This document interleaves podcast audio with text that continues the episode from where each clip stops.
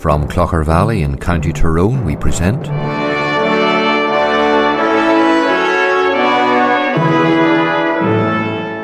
Let the Bible speak.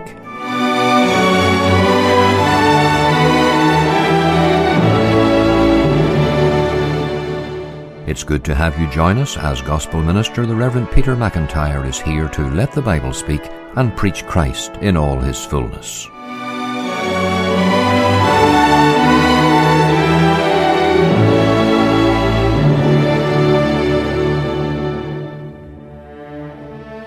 Hi there, just recently I read this little piece of prose. I'm not sure whether you would call it a poem or prose, but it conveys words that are very true. Little bit of humour, but plenty of truth.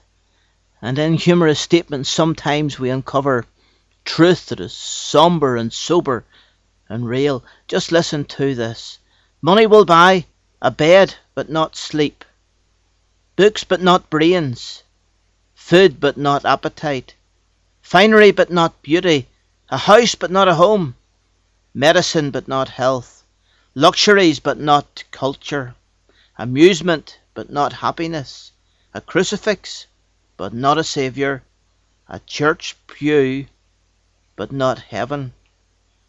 A lot of truth in that, isn't there? The reason why we're having these broadcasts every Sunday morning is to talk to you about the things that money cannot buy talk to you about eternity, about being prepared to meet with God. And one day we will all stand before Him.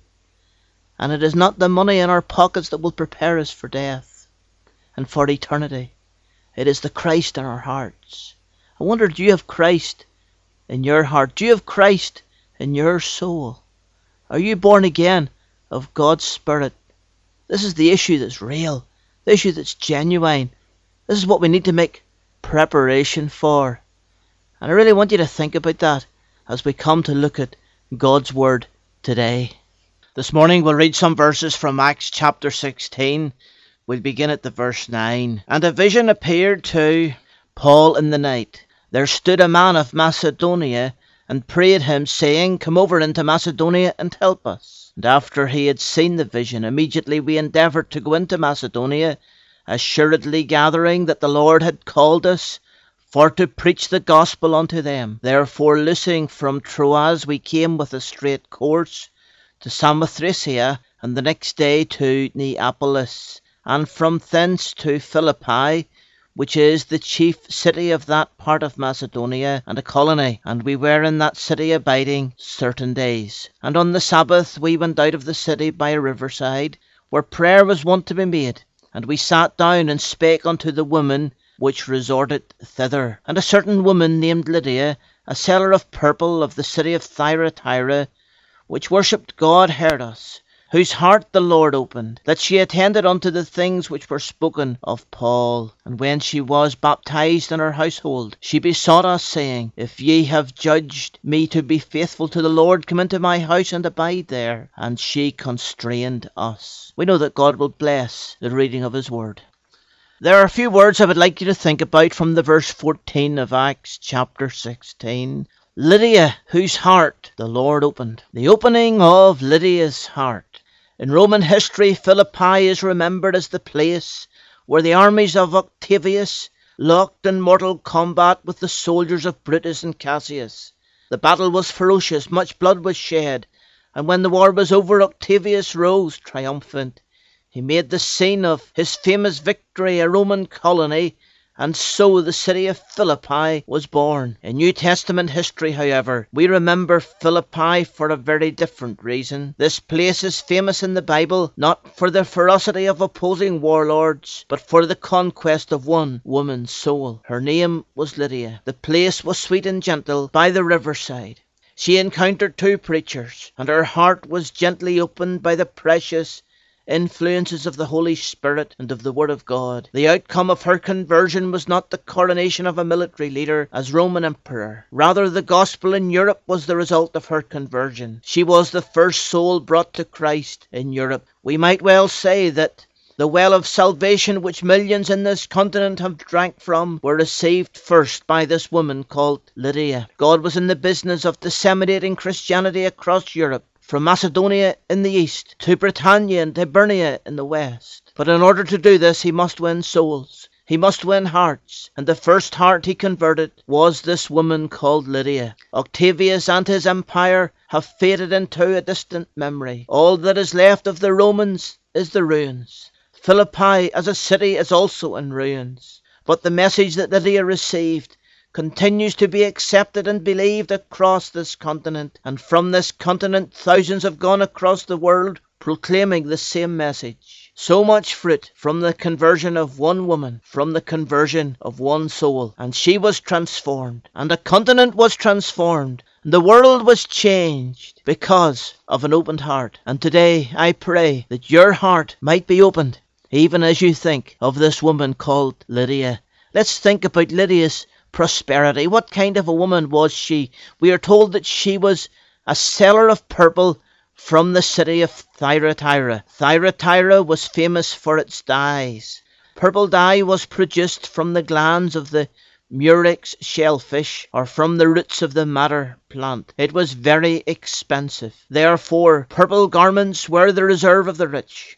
They were, if you like, the designer wear of their day. Lydia was a businesswoman in what has become known as the rag trade, except her clothes fetched a high premium. It appears that she spent part of the year in Thyatira procuring her stock while she moved across the Aegean Sea to Philippi to sell her wares. No doubt the customer base was better on that side of the sea amidst the surroundings of a Roman colony. A little Rome, so the proud Philippians would have called themselves. She was an astute lady, a woman to be reckoned with, this seller of purple. She was rich and prosperous, yet there was another sense in which she was poor.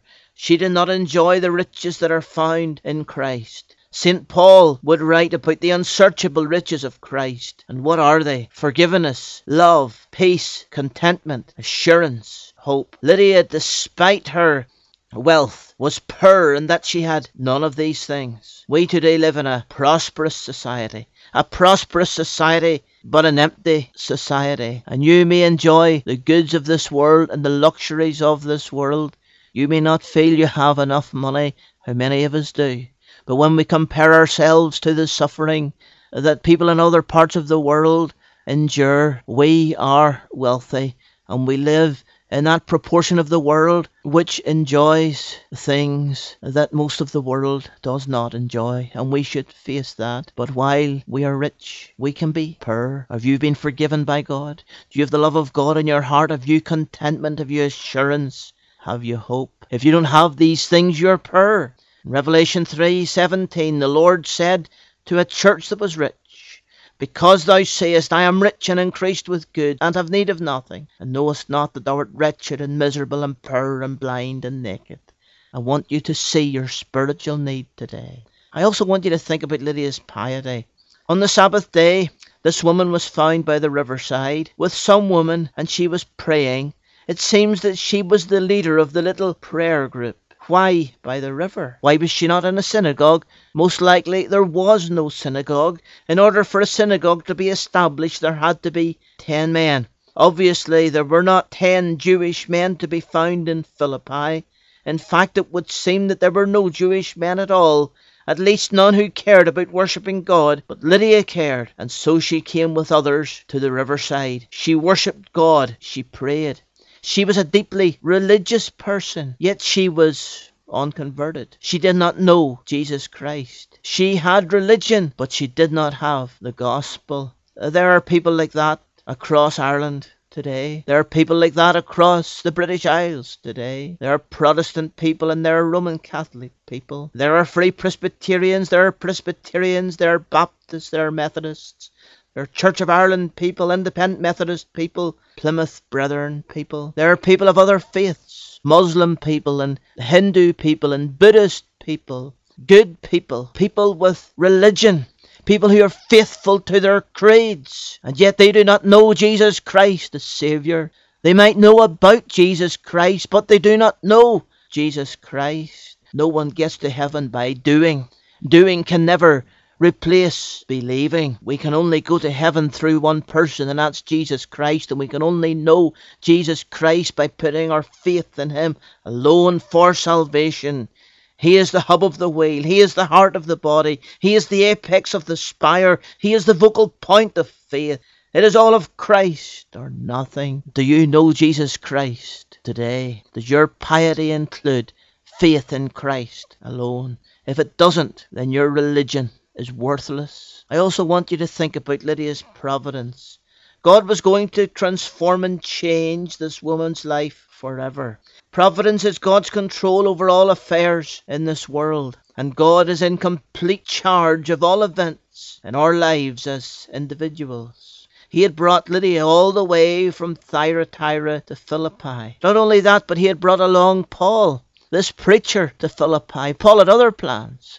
Acts 16 reveals his other plans. He had intended to go to other places, but God directed him to take a ship across the sea to Macedonia, to the city of Philippi, and the paths of Paul and Lydia were intertwined, and so she heard the gospel. It is not by chance that you're listening to this message this Sunday morning. God has a word for you, for you personally. This broadcast is a meeting point, not a meeting point between my voice and your ears. It is a meeting point between you and God. And God is speaking to you. He has a word for you, and He wants your heart to be opened. Finally, I want to share with you Lydia's purpose. God had a purpose for Lydia. God has a purpose for you. But God's purpose could only be fulfilled in Lydia's life when her heart was opened. The word opened here, it means a thorough transformation. It is used in Mark chapter 7 of a man who was deaf and dumb. And we are told that the Lord put his fingers into the man's ears, and the Lord offered a prayer. He said, Be opened. It's the same word.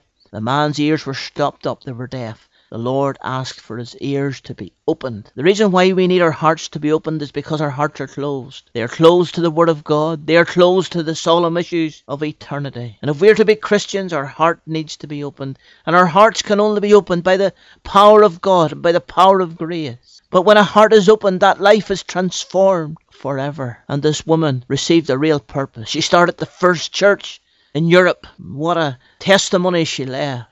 She opened up her home for the things of God. She gave her life for the Lord because her heart was open.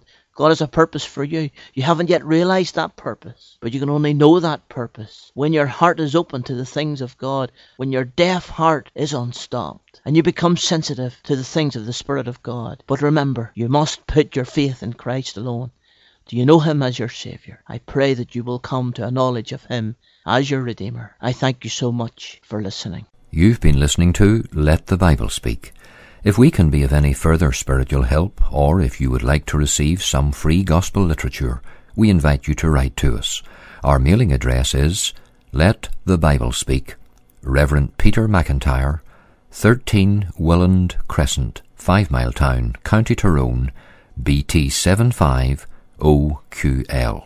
That's Let the Bible Speak, Reverend Peter McIntyre, 13 Willand Crescent, Fivemiletown, County Tyrone, BT 75OQL.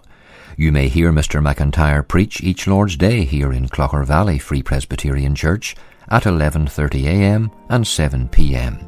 For further information you may phone us at 028 8952 1611. 028 8952 1611. We assure you of a very warm welcome at all the services and look forward to having you visit with us. Thank you for listening today. May the Lord richly bless you, and don't forget to tune in on this same station at the same time next week when once again we turn to the Scriptures and let the Bible speak.